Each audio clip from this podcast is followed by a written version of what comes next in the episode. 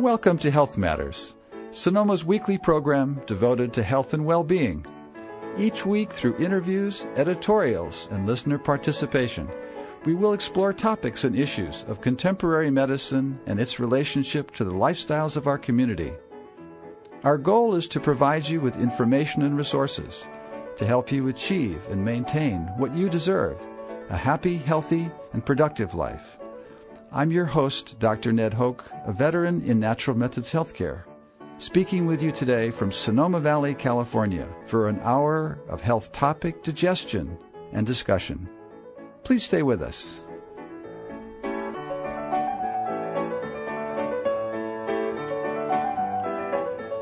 And yes, welcome back. You're back with us at Health Matters. Thanks for uh, tuning us again this day, this lovely day here in Sonoma Valley. We have an interesting program, I hope, for you today. Uh, we're going to be joined in a, few minutes by Catriona MacGregor talking about her book, Partnering with Nature The Wild Path to Reconnecting with the Earth.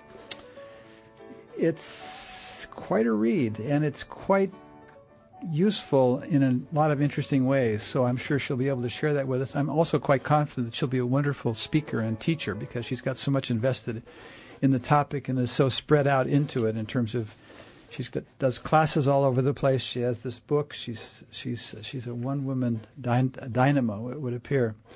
So before we get to Catriona, let's do a couple of announcements. I want to come back again one more time to our uh, reminder that uh, whooping cough is out there, and it's uh, out there uh, pretty intensely for s- certain people. It, it's spoken of, of course, as always as with regard to infants, and, and specifically with infants in uh, Latino families where it seems to be showing up most prominently. But it's important to remember that um, whooping cough or, cough or pertussis is something that's typically spread in a family from adults to children. So it's not the children just have it; it's just that they're the most vulnerable. So anybody that has a um, uh, cough, uh, it's it can become very serious uh, quite quickly. So of course, the pre- pre- prevention, of course, is the very best thing. Uh, prevention with echinacea, garlic, homeopathy, vitamin C. Um, but you might want to look it up if you have access to the net. Look up uh, naturopathic preventions. Uh, of course, there's always the shots, uh, but give that a thought. Um, upcoming this coming Sunday, uh, which I just realized, I just noticed this on the wall coming into the program today. Uh, my colleague Jennifer Jensen is doing a program called Food as Medicine Wisdom of uh, t- Chinese, Tibetan, and Ayurvedic medicine states that the primary causes of disease are stress, emotions, and diet. How do you choose foods which are right for you? Every constitution requires different foods for nourishment. The workshop will look at several modern diets, raw foods, vegetarians, macrobiotics, and blood types, high protein diets, etc. This Saturday between 10 and 4, uh, the program includes lunch and notes and recipes for uh, more, regist- uh, more information call Jennifer at 996 6681 or look at all their classes at acupuncture in Sonoma at mac.com. That's Jennifer Jensen for this coming Saturday, July the 10th, 10 to 4, Food is Medicine. Might just be an interesting class. Um, Kathy James classes, the my one of my favorite uh, Feldenkrais teachers, is doing um, on the 17th of July. She's doing um, hands, the use of hands, arms, and shoulders. This is in Petaluma at 840 Western Avenue. This is a, a wonderful process through the reawakening of the neurophysical connections in the body. And the Feldenkrais technique is something that is, um, it's, it's interestingly enough, I mean, it could almost be a way of teaching you to be happy again because it, it, it teaches you the to to appreciate the life of your body, which of course, if you're not busy appreciating it, it's going to get um, unhappy with you. So, for more information on this class on the 17th for arms, uh, hands, arms, and shoulders in Petaluma, Kathy James, 769 9472. Upcoming at the um, Murphy's Irish Pub on the 23rd of, of July at 6:30 there's this is um, uh, one more of Georgia Kelly's uh, presentations. John Bloom will be speaking about his book, The Genius of Money. John Bloom has studied money from many perspectives historical, cultural, artistic, social, and spiritual. From the poetics of money to the inner landscape of financial transactions, Bloom puts the pieces together in a unique way, incorporating the personal and the social aspects of money. John Bloom is the director of organizational culture at RF, RSF Social Finance in San Francisco. He develops educational programs to address the intersection of money and spirit in personal and social transformation. He's also co-MC of the Economics of Peace conference that was co-hosted in Sonoma recently by the Praxis Peace conference, which of course is why, not why, but it's also that uh, Georgia Kelly is part of it. For more information, and, and participants must RSVP to attend this event so we can give a count to the restaurant. Email praxispeace, P-R-A-X-I-S-P-E-A-C-E dot org or calls 939-2973 to reserve a space. That's 23rd July, 4.45 to 6.30 p.m. A discussion and presentation at Murphy's, the back room at 464 First Street East. And here's our guest. Welcome, welcome to Health Matters. Hi, this is Catriona. Hi, Catriona. Aren't you nice to uh, reach out and touch us? Yes, and well, I thought I would just call a little bit early just to make sure the um, connection worked. Well, you you you caught me in the middle of my announcements, but what I can do is I can finish them at the end of the program. But we can get right to partnering with nature and all the wonderful things you're going to share with us because you are a font of so many things, it is almost staggering to imagine. So, oh, how did how did so much come out of one person? Maybe you're maybe you're not really one person. Maybe you're an institution. how how do you how do you have so much going on? Well, you know, I've done a lot of things in my life, right. and um, I've always kind of j- jumped into things that that have interested me. And of course, it's always been about nature and the mm-hmm. environment. Mm-hmm. And um, so the book is really a melding of a lot of that. You know, mm-hmm. the the history and the science and the spirituality and some of the experiences that I've had, but I just feel very, very thankful for all the opportunities that have that have come my way, and and that I've been brave enough to to jump into those and and see where they take me. Well, it's what's so fun is I, I'm from an earlier generation of exactly the same path. Let me just acknowledge that right up front because we don't know each other, and uh, I I'm sure you know Meredith Little and and uh, Steven Foster, uh, now deceased. You know those people, School of Lost Borders? I have certainly heard of them, yes. Right. They're well, very famous, yeah. Yeah, well, uh, Meredith's brother was my nursery school partner, and obviously at the age of four, and but that she that not just Meredith, but I mean that's just one piece of it. But uh, the Esalen Institute in, in the late '60s was a beginning for me of this very work that you're doing, and you're doing it in your own way. But it's it's this, it's this discovery of of the potential reality of life, really, and and what the opportunities of living really are that are somewhat enlarged beyond the sort of consumer culture, somewhat enlarged beyond perhaps what they taught us at school, and beyond the sort of vision of our lives of what our parents were able to share with us. So it's it's opened up, and, and in your uh, very fresh rendition of this is very well uh, orchestrated in this book, Partnering with Nature: The Wild Path to uh, Resurrecting, uh, Reconnecting, excuse me, with the Earth.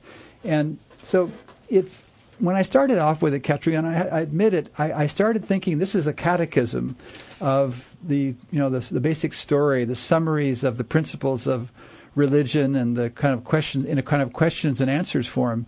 But as I got into your work, I realized that you were writing this treatise was wasn't only a catechism. It wasn't only just sort of covering the old ground that those of us who've been attentive to the and sensitive to the mes- to the messages of the spirit, the animal spirits, and the the connection of these things with our with our own evolution and our personal growth. But also, you're you're doing a coaching project as well in this book. So, t- talk to us a little bit about your coaching background and then how the book kind of intersects with that, if you would.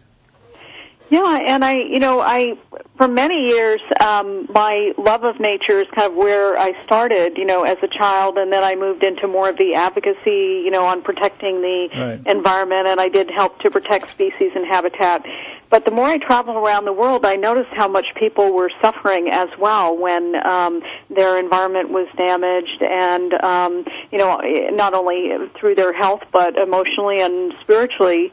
And so, over a decade ago, I began working with people more directly. While I had always led uh, nature quests and bird outings and those kinds of things for many, many years, um, I really focused more on using that as an opportunity to help people connect deeply in a really meaningful way with nature but of course this is also a connection into their own their own soul and so that's really where I live now in my work is really helping people to connect um, in a really profound way with nature and with themselves and you're very frank about it in your in your claim that and you and you support it with lots of other people having a, a, a similar claim is that this is not merely an aesthetic spiritual journey, but that it's truly a a vector, if you will, and perhaps the missing vector of deep healing. And so you you do talk about it in medical terms, and and as we are, this is a program called Health Matters.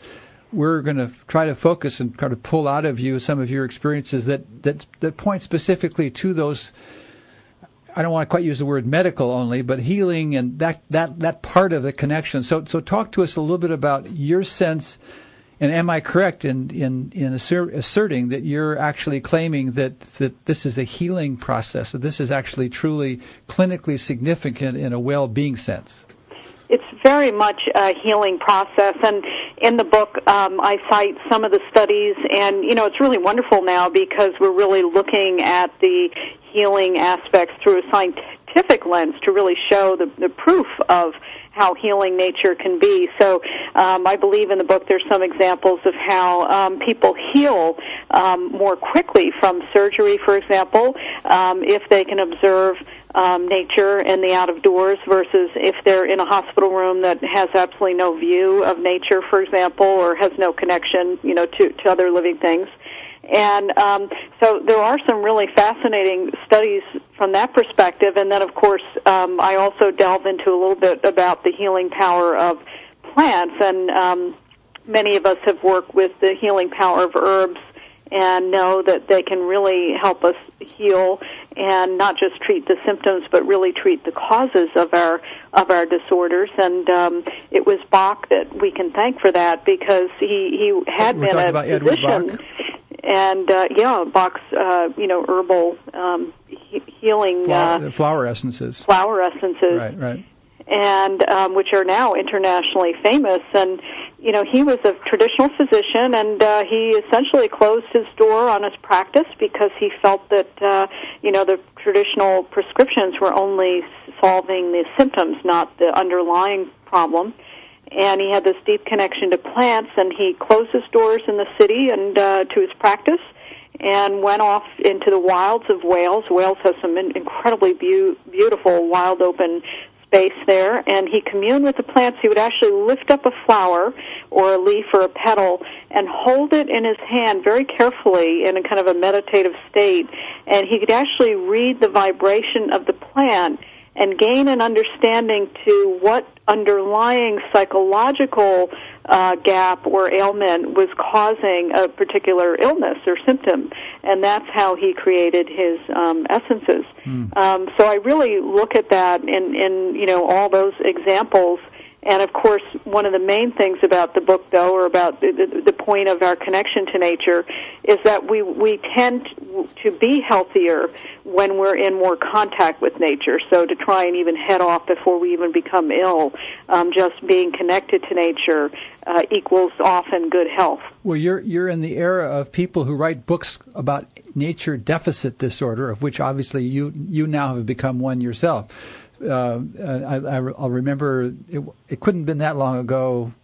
The gentleman who wrote that book, you, who you mentioned in the book, whose name is I don't, it's not on my mind right now. But the, what was the name of that book? It's uh, that's called um, uh, Nature Last Child in the Wood, right. Woods Nature Deficit Disorder. Right, and and I, I heard him on a radio program somewhere, and he was a very a very convincing storyteller on exactly what those words mean that the and he was talking about children and at, least as in, during the program there about how significant that was as a as a uh, practical matter for their ability to tolerate industrial schooling.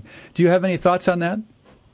Yeah, I mean, I think uh, it's a really a breakthrough message. That message is breaking through to what one would call more traditional main, mainstream mm-hmm. uh, ways of thinking, and um, you know, there's a lot of wisdom in that. That there's this just huge disconnect, or you know, nature nature disconnect or nature deficit that's occurring with with our children, and um, in partnering it with nature, I also uh, claim that that's happening with adults too nowadays. There are studies saying that um, you know people are Americans are spending spending less than an hour a week out of outside and outside. That's just uh, you know really crazy and and not healthy at all. And um, and a lot of the ailments that we're seeing in society with children, for example, obesity and uh, attention deficit disorder, all these kinds of things, um, we believe can really be healed or solved by having more contact with nature, more outdoor time to a large extent. Not every single case, but probably half or more of uh, people suffering from these kinds of disorders. Well, partnering with nature is is and you say it over and over again you talk about partner with partnering with nature means understanding that nature reflects the ultimate creative compassionate force of the universe. Partnering with nature means reviving the ways of knowing that we possessed when we lived closer to the rhythms of earth. Partnering with nature means learning to live simply and joy- joyously within a new global ethic that values the environment. So this is a huge bite of life that you're inviting us to join you on and um, I'm I'm wondering, in terms of there, there's the sort of you're reaching out and touching your audience, and you're inviting them to take this journey with you, and I'm I'm wondering when in my own experience of being around the environmental ethic, if you will, and also the psychospiritual ethic as well, people have a pretty hard shell about sort of not wanting to join the journey of that, but because they, they somehow realize that I don't know that what they realize exactly, but they must realize something, or they just have the habitual resistance to change. But it seems like that the the modern consumerist life, its its its group of payoffs are such that the that the the payoffs that you're alluding to in terms of the, the joyousness payoffs, the, the, the health giving payoffs, and so on, are somehow uh, would involve sort of giving up some of the sort of the, the I, I call them the false pleasures of the of the successful consumerist life. So how do you and I, I know the answer to this question but i want you for our listeners benefit i want you to talk about how people can get over that or how they can penetrate that that resistance that they have to surrendering the sort of the false sweets of of, the, of, of a life that's making them unhappy to begin to embrace the warmth of the sun and the joyous rhythm of life in, in, in the earth, more earth centered environment. How do, how do you help get through that, that ego wall, if you will? And you know, it, it's so true that it is um, about uh, turn, turning our attention to what I call what makes us more alive and what makes us more human. And you know, we become overly domesticated. And um, what I mean by that too, that over domestication of the uh, you know not only the wilds but of the human human being too.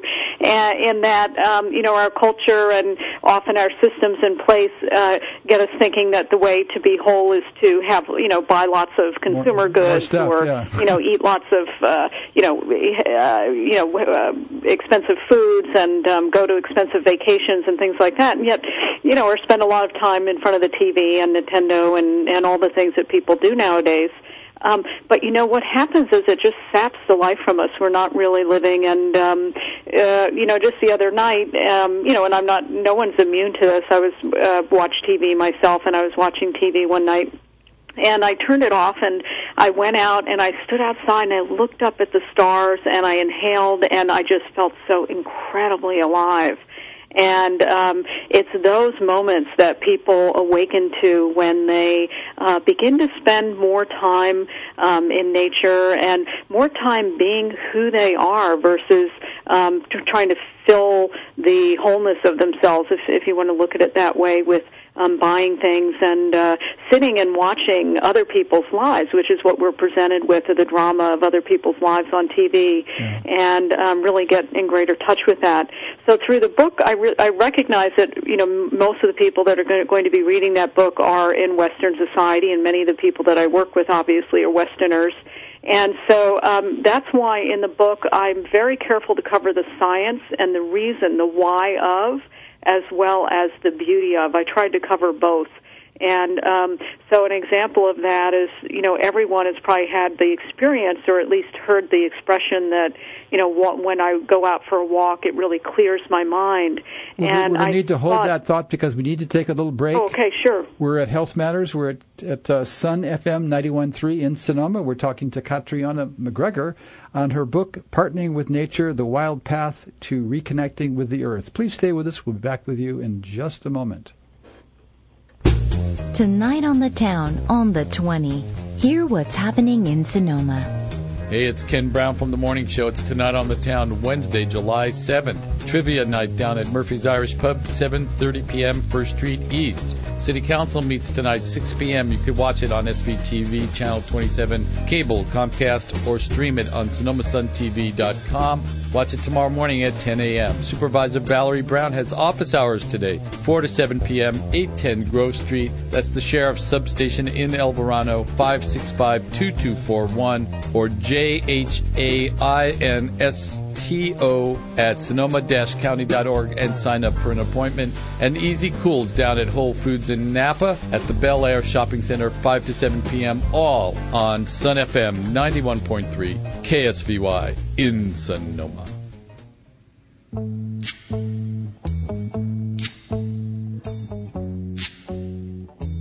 Hi, my name is Alexa. Ever since fourth grade, my friend Elsa has been my mentor. She helps me with some of my schoolwork, and she helps me with some of the rough times of just growing up. Most of all, we have lots of fun. There are a lot of kids on the waiting list for a mentor because there just aren't enough mentors for all the kids on the list. No experience is necessary, and the pay is making a new friend. Do something really important. Become a mentor. For more information, call the Sonoma Valley Mentoring Alliance at 996 6843. As you stand, stand by me.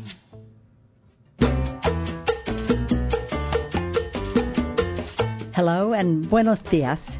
This is Anna here, inviting your child to travel to a Spanish speaking world this summer, the world of Common Bond Spanish Camp. Children learn Spanish easily as they enjoy traditional Mexican cooking, crafts, and games. The dates of the camp are July 12th to 23rd, 9 a.m. to 2 p.m. daily. Transportation is available. To register, call 933-0404 extension 120 or visit our website commonbond.us.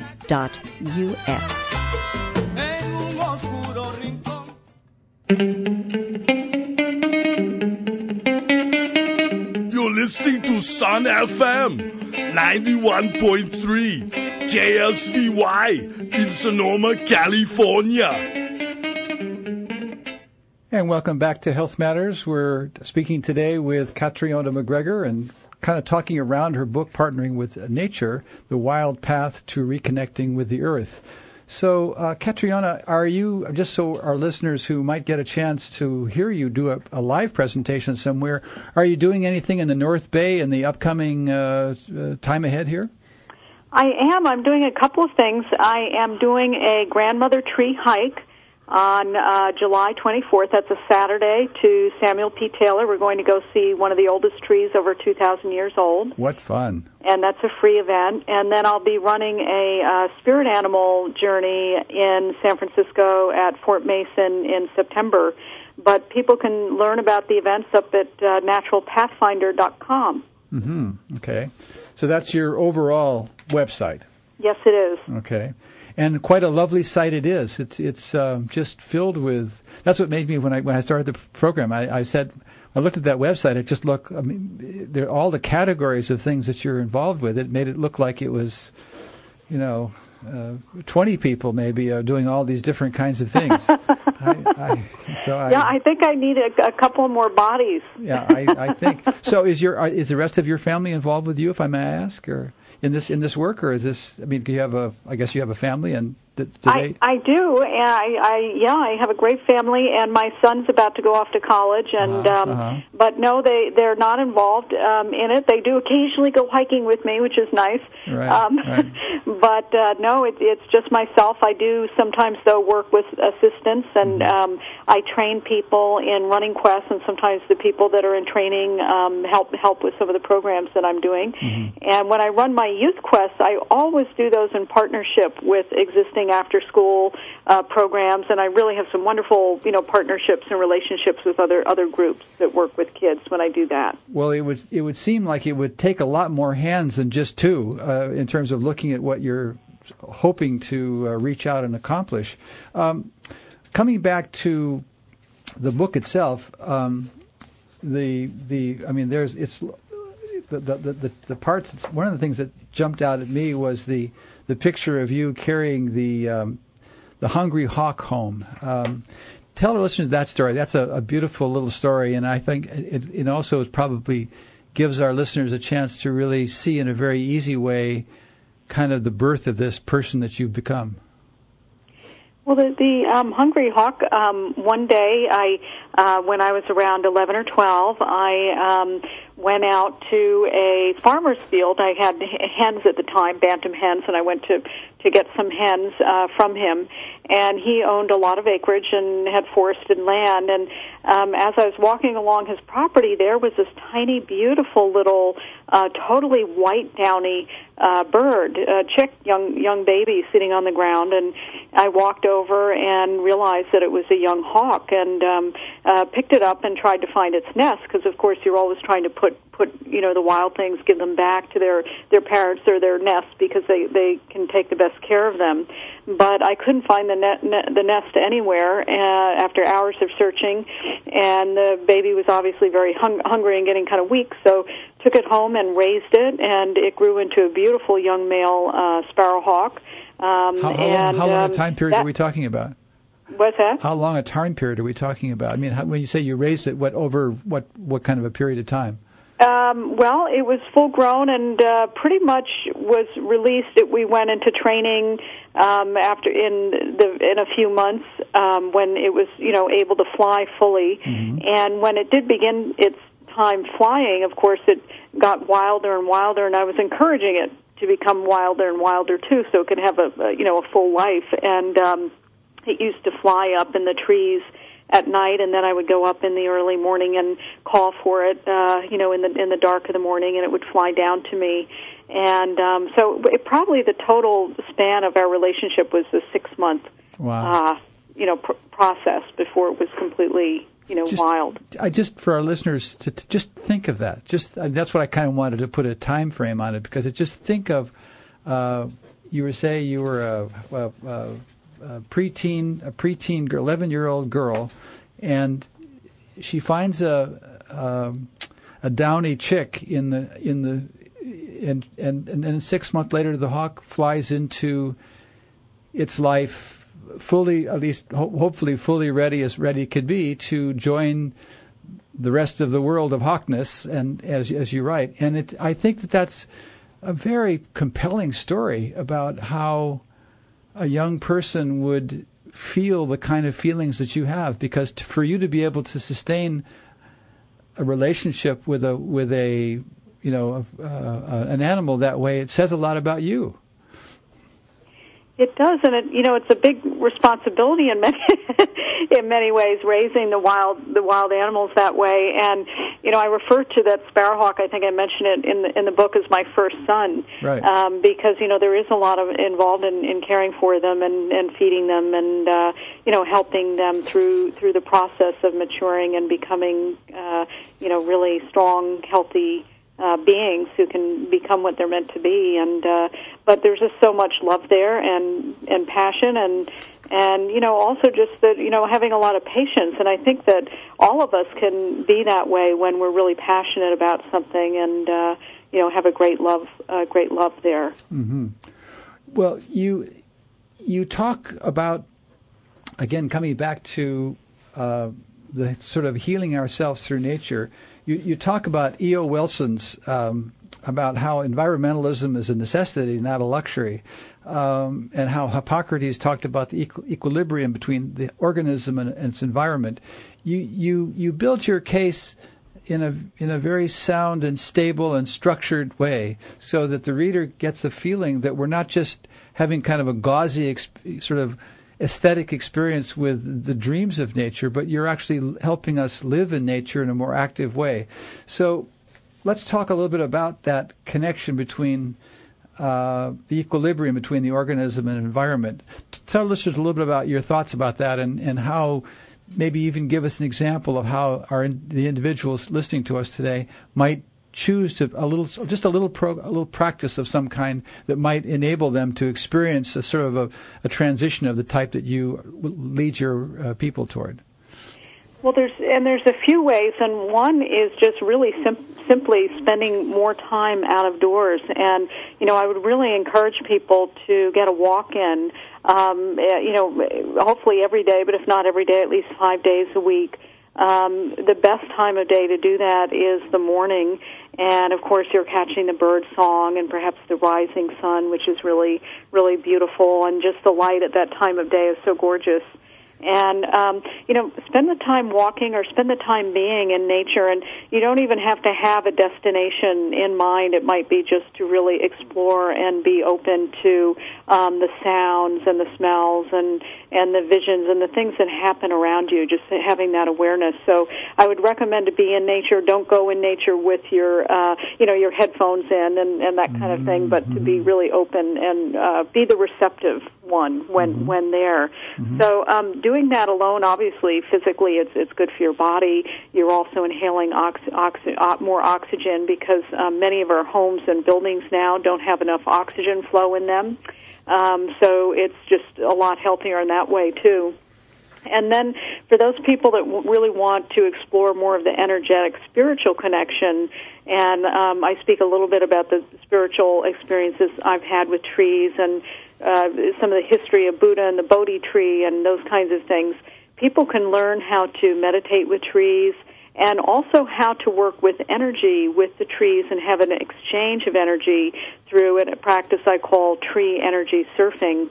And this not only helps you build a relationship with that tree, but helps you understand your own energy system and helps you understand when you're in an environment that's supportive of you and energetically and spiritually, and when you're in an environment that may be uh, negative uh, to you. Mm-hmm, mm-hmm.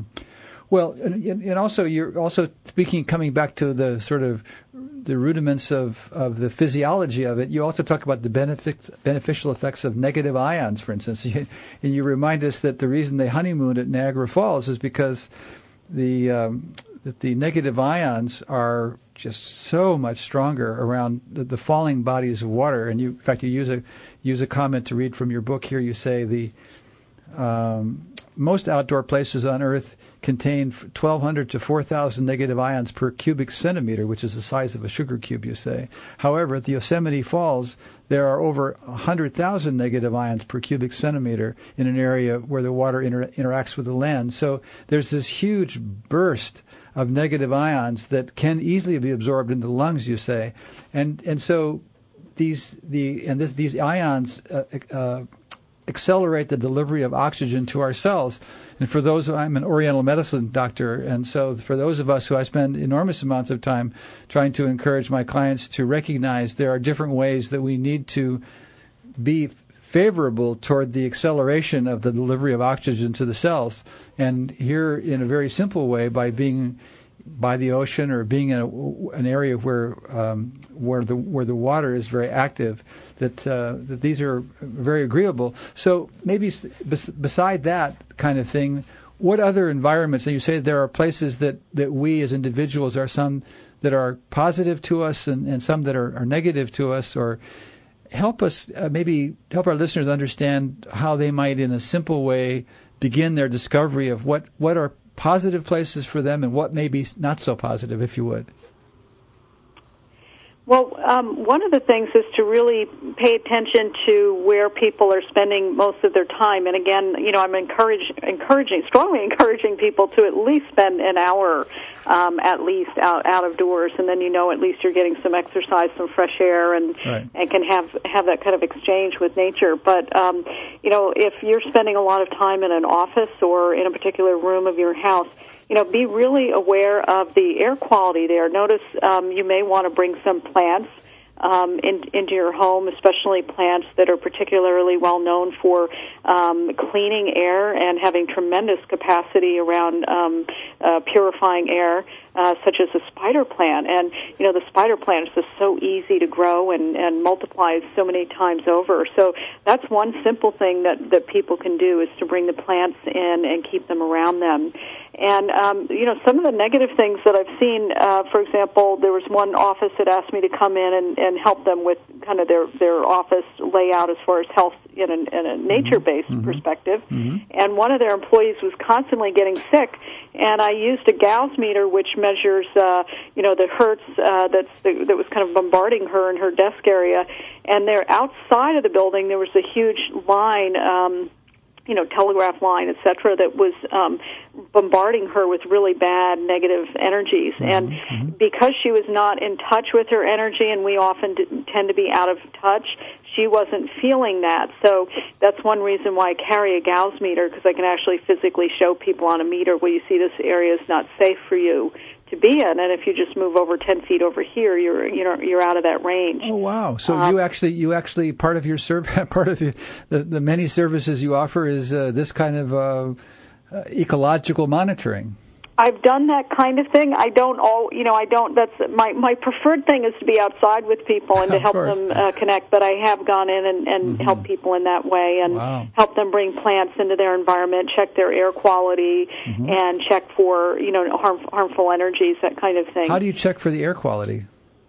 Um, their device you can bring in things that measure oh, the a, amount of oxygen in the air, uh and and also can pick up on anything in the air like formaldehyde and other things. People might be amazed at what is are in things like carpets and some mm-hmm. of the mm-hmm. upholstery and mm-hmm. curtains and things. There's often really horrible chemicals in there, right. um, and you can you can pick that up. There's certain um, um, you know, uh, the devices that I have that can measure those things. Uh-huh. So people can actually look at a meter, or they can look at a readout somewhere or other, and they can actually see with their own two eyes Oh, exactly, exactly. Because you know, I can really sense energy, and you know, a lot of people can ha- have a lot of high sensitivity to energy, so mm-hmm. I can mm-hmm. feel it. Mm-hmm. But I can't just say to people, "Oh, you know, this." I can feel that right. this is a bad area, or some people will listen to that and some won't. So that's right, why it's right. so nice to have something like a Gauss meter uh, that can physically show people what's you know specifically what's happening. Well, for our li- for our listeners' benefit, if if given if, if if you're tied up or don't want to do it,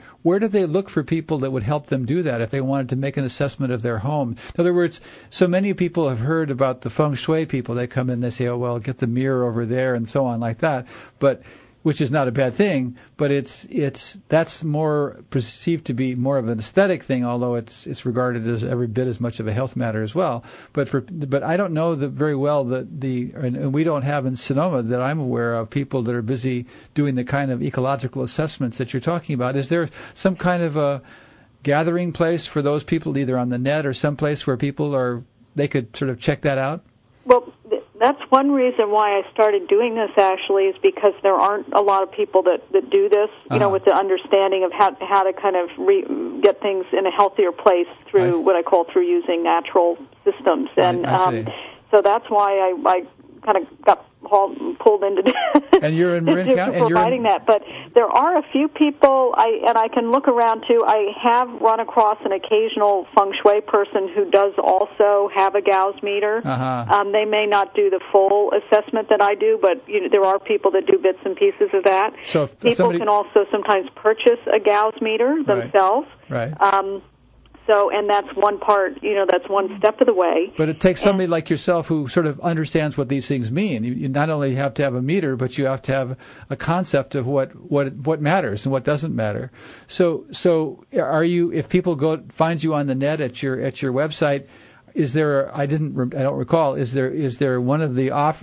One of the many offerings of what you do is one of the many. What, is this what we're talking about now? Is this? Well, they can contact me, okay. um, mm-hmm. and I, I can, you know, and if they're in, in within the Northern California or even, you know, not not too far of a travel, right? Um, yeah, I am, you know, uh, available, and I've also um, mm-hmm. been thinking about training um, some of the assistants who've been helping me with the Vision Quest and, and this as, as well. So this may be a new a new area because you know I do understand that sometimes people are are spending a huge amount of time indoors and well, um, the United Nations and EPA recently said that I think it was like 65 percent of the buildings they consider uh, unhealthy uh, buildings, yeah, uh, exactly. those buildings that were constructed uh, from 1970 on um, because the materials have chemicals in them, and right. you know, again, they're they're just they can't breathe like some of the older buildings. Catriona, we, we need to take one another little brief break, a briefer break this time. We're speaking to Catriona MacGregor and her book, uh, Partnering with Nature. Please stay with us. We'll be back with you in just a moment.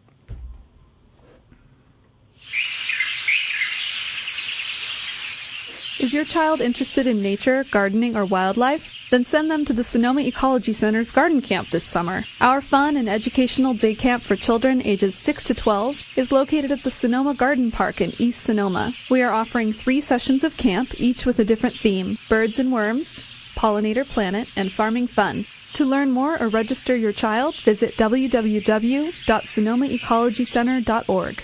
www.sonomaecologycenter.org.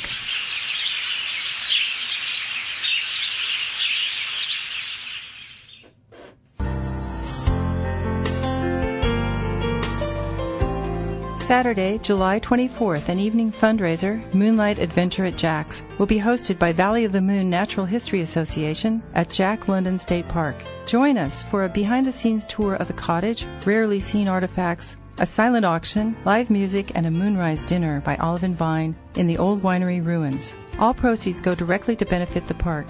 Advance ticket purchase required. Space limited. For tickets, go to www.jacklondon50th.com or call Susan at the park 707 938 4827.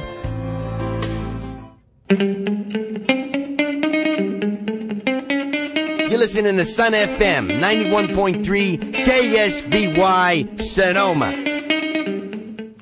And welcome back to Health Matters. Dr. Ned Hoke today with Catriona MacGregor talking about uh, her new book, Partnering with Nature The Wild Path to Reconnect, Reconnecting with the Earth. So, uh, Catriona, uh, your publicist also gave us a sample interview question list, which are a, a, bunch of really interesting questions.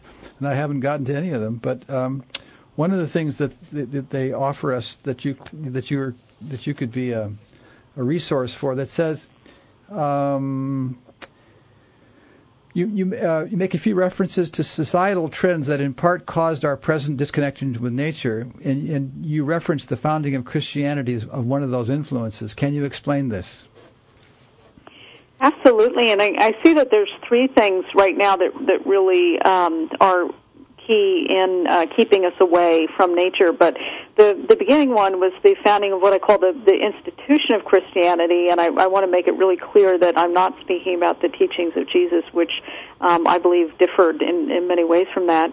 And with the founding of the institution of Christianity, which was very much about building an institution and members and assets and, and all of that, um, uh, they really uh, went forward with an agenda to wipe out the um, existing um, spiritual beliefs or religions at the time. And most of the peoples before the Christianity um, believe uh, in um, uh, spiritual beliefs were more closely related to what I, people call pagan beliefs, which isn't a very good term. Um, and of course, pagans refers to everyone, including the Greeks and the Romans, etc. And anyone who believed in any kind of earth-based spirituality, or uh, that there was any wisdom or divinity within the earth, or within the animals, or within themselves. And with the institution of Christianity um, stepping in and saying, no, that divinity is not around you or within you. Um, it's this, uh, you know, sky god that's at a distant place, and somewhere else. If, if you want to connect, you have to come through us right. to get to this to your God.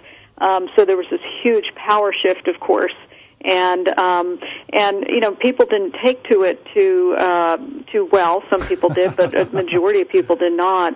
So right. that's why um, there were so many things like witch hunts, and of course there's so many laws on the book. I went back when I did the research for the book, and so many laws, you know, saying you can't do this and you can't do that. You can't dress. Uh, what many of the Europeans did during celebrations like New Year's was they dressed like the animals. They would put on stag antlers and that kind of thing. Uh, you can't gather around trees. You can't say trees are holy places. Wow. And they did terrible, terrible things to people. Mm-hmm, mm-hmm. they killed them. They tortured them. They took all their property. And you just have to have a few of those things happen in your town, in your city, in your community. You know, see someone burn at the stake or uh, have a friend's, uh, to- they're, you know, totally, uh, of course, when somebody takes all your property, um, you know, you would probably starve and die. And, you know, that'll pretty much break you the habit of, of saying that there's divinity in a tree or within an animal. So um, that was just a really, really um, intense time, intense shift and change. And I also highlight, though, that we do practices today um, in a subconscious way, which shows that we understand that there's sacredness there. And I talk about how bringing in the Christmas tree and donning it with lights and beautiful objects is are the acts of adornment of a sacred object, mm-hmm. and um, that's what we're doing there, even though we don't consciously say it or speak about it. Mm-hmm. I want to be sure our listeners get a chance. We we have about five minutes for listeners' questions. Anybody's out there that wants to talk to Catriona, our call-in number is 933-9133. Should you have a question or two for Catriona MacGregor and her book and the and the subject that we're talking about today. So we just have this brief little window. I should have made it longer. Sorry about that. But any rate, so that was one thing that I that I, I liked that question. I also loved your answer. Um, another one of the questions I'm invited to ask is: There's a lot of concern about the Mayan calendar ending in uh, 2012, and some people surmise this is the end of the world. Um, can you do you address this in your book, and, and what will actually happen in your view in, in 2012? And you know, I, I speak a little bit about the Mayan calendar in the book to make the point of um, how uh, time is perceived in Western culture and in cultures like versus cultures like the Mayan or versus the, the pagan cultures. And um, I believe that chapter is called, um, uh, you know, that uh, linear time is what I call unforgiving, and cyclical time is forgiving. And what I mean by that is when people see uh, natural cycles in nature and uh, see themselves uh, dancing with the universe in these natural cycles, every new year is a brand new year and it's a brand new time that you can be a different person in a way that you can start anew, start fresh. Whereas in linear time, you're always kind of dragging, you know, your history behind you, your baggage behind behind you, right. and so it's it's harder to kind of renew renew yourself and others. And the Mayans, of course, believed in the cyclical time, and the 2012 date is just the end of their um, 2,600 year long count of the, the Katun uh, cycle.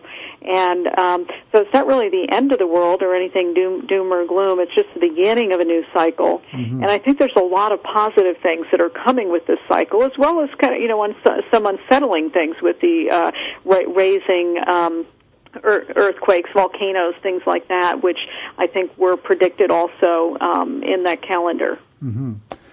Also, you say, uh, again, one of these options here, given the recent Copenhagen Climate Summit, does it seem like we are moving further away from any likelihood of solving the ills like global warming? Can you speak to that?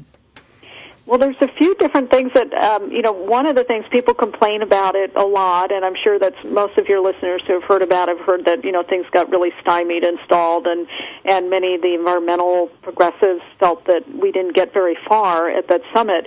But I just want to point out the fact that we have our global leaders actually meeting about the environment is huge, and just an enormous step forward. The the fact that they're stalled means that you know our economic systems and our lobbyists are, are really pulling hard and pulling back to keep the status quo, um, which which is not good, and that's a, hard to break through.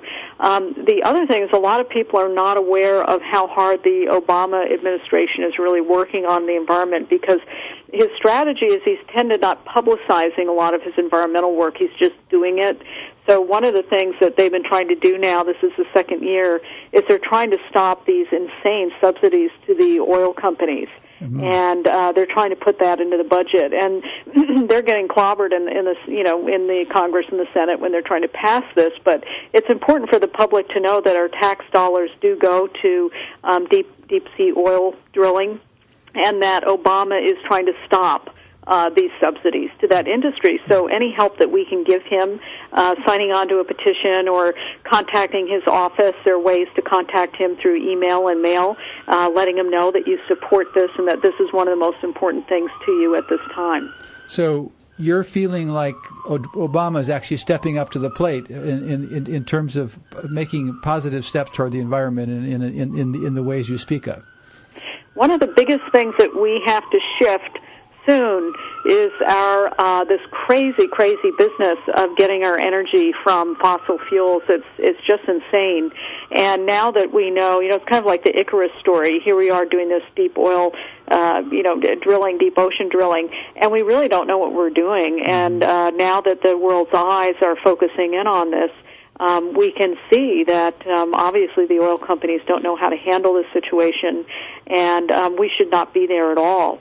Um, so that's Obama's message too. He he wants to cut the subsidies. You know, he's got this case now where he's trying to stop uh, the the deep ocean drilling, and you know he got stymied in that by the judge who who uh, has all those shares of stock at the right. oil companies. Right. Um, so he's trying to do a lot, and um, sure. and uh, we need to help him. We need to really gather around him um, and help with that, and uh, tell him we support him in in every way, and we need to start moving our monies to technology like solar I just read that Stanford pr- professors had this huge breakthrough in solar in um, looking at how plants store energy from the sun, and now they've reproduced that in technology. I think they did that for all of five hundred thousand dollars.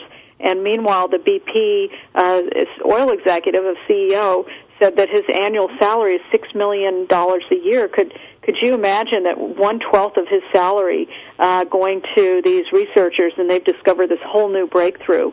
So if we just took his entire salary, you know, and moved it into the solar uh, industry and eat research, what could we accomplish? So, and that's just a tiny, you know, drop in the bucket there. Well, I, I, I lobbied the Nixon administration on behalf of solar energy, so I, I'm very acquainted with uh, the drama of, what, of, also what it takes to awaken the, the political leaders to the value of these things. Well, Katrina, Catriona, as it oh, Ona, Catriona. It's it's you have written a book that is fun to read, that is nourishing in its very nature, and you've also given us lots to do and lots to think about. So it's um, I very much urge our listeners to pay attention to this book and tell us tell us one more time the upcoming thing. It's Samuel P. Taylor again, or, or...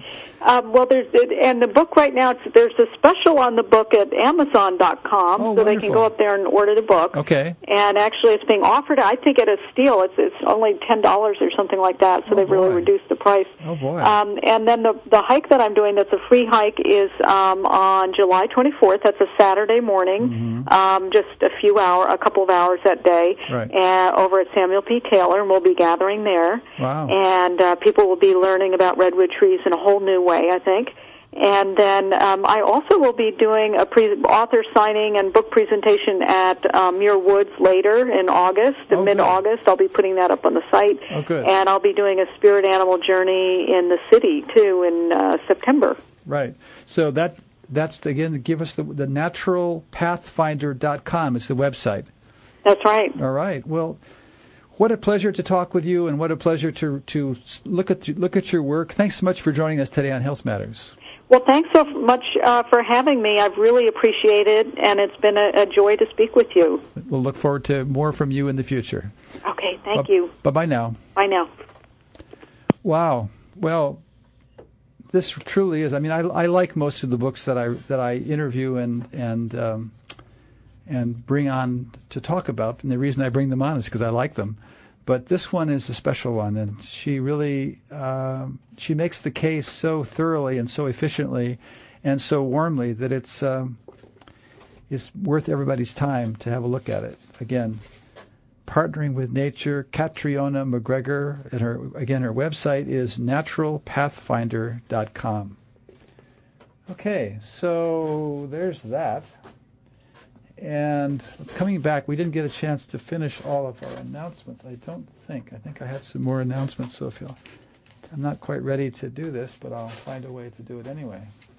If I can find my notes, where are they? Here they are. Um, yes. Um, on Sunday, I think next week we're going to have somebody coming on to talk about this. So for regular listeners, maybe you don't have to listen too carefully, but for our just passing listeners, uh, the Sonoma Shambhala Center on the Sunday the 25th between 9 a.m. and 5 p.m. They're they're going to do a day of practice. No registration required. No fund. No fee is involved. Uh, come as you are. Uh, the Sonoma Shambhala Center is the actually the work of a teacher that I originally studied with in the 1970s, a, a man named Chogyam, Chogyam Trungpa Rinpoche, a, a Tibetan Buddhist teacher, but is now much more developed in a certain way. And they're going to be doing chants, sitting and walking meditation. They're going to be doing uh, meditations for the sick, sitting and walking, walking meditation. There's going to be a reading and a talk, more sitting and walking meditation, some tea uh, and closing chants, all between 9 and 5 on Sunday, uh, July 25th. And I think this is a wonderful way to acquaint yourself with the Sonoma Shambhala Center, but also just for those of you who don't necessarily want to join anything, but want to just take a day of retreat and, and uh, to either learn meditation or to experience a day long uh, process where a time to settle down, a time to get in touch with the depths of our own mind so it's, it's I guess it's sitting sessions, walking meditations, and a lunch break. So for more information, you want to call, or that is contact. Oh, I forgot to keep the number on this. I don't have the phone number. There is a phone number, but I don't have it on the piece of paper in front of me, regretfully. But you can reach Jean Wong at. Um, this is you have to write this down, and I'll be slow about it. It's Jean Wong at, and her email address is m a r c j e a n h w at comcast.net. One more time, m a r c j e a n h w at comcast.net, or the Sonoma Shambhala Center, which is right next to Copy Store and More, right here in Sonoma. So again, that's July the 25th, Sunday, all day, 9 to 5 a day of practice. Sounds like a lot of fun, actually, and I, I should do it. I hope I can take the time. Um, let's see. I guess that's it. I, we mentioned last time our, our the art camps. Uh, we uh, one of the uh, there's the camp the the, Sp- the Spanish camp for the kids. There's the children's yoga yoga camp. We're just rich in camps this summer here in Sonoma, so please take advantage of all of it. If you're a kid or you're a grown up, I'm sure that there's room for all of us to have a good summer and to have the rest that we really need. Again, one more time, uh, my colleagues' uh, Food is Medicine class this coming on Saturday. This is Jean, uh, Jennifer Jensen, Food is Medicine, uh, comprehensive look into healthy eating strategies. Um, uh, her phone number 996 6681. If you cannot pacify your spirit, you let your mind be complicated with desires and worries, your disease will not be cured. To be healthy, you must avoid anger and worry, keep your mind happy, your heart at ease, and your desires at low levels. That's the guidance of the Yellow Emperor's Classic of Internal Medicine, the basic book of Chinese medicine. Our Health Matters motto is Healthcare isn't a noun, it's a verb. There you go. Tune us in again next week. And until then, I bid you, I bid you well.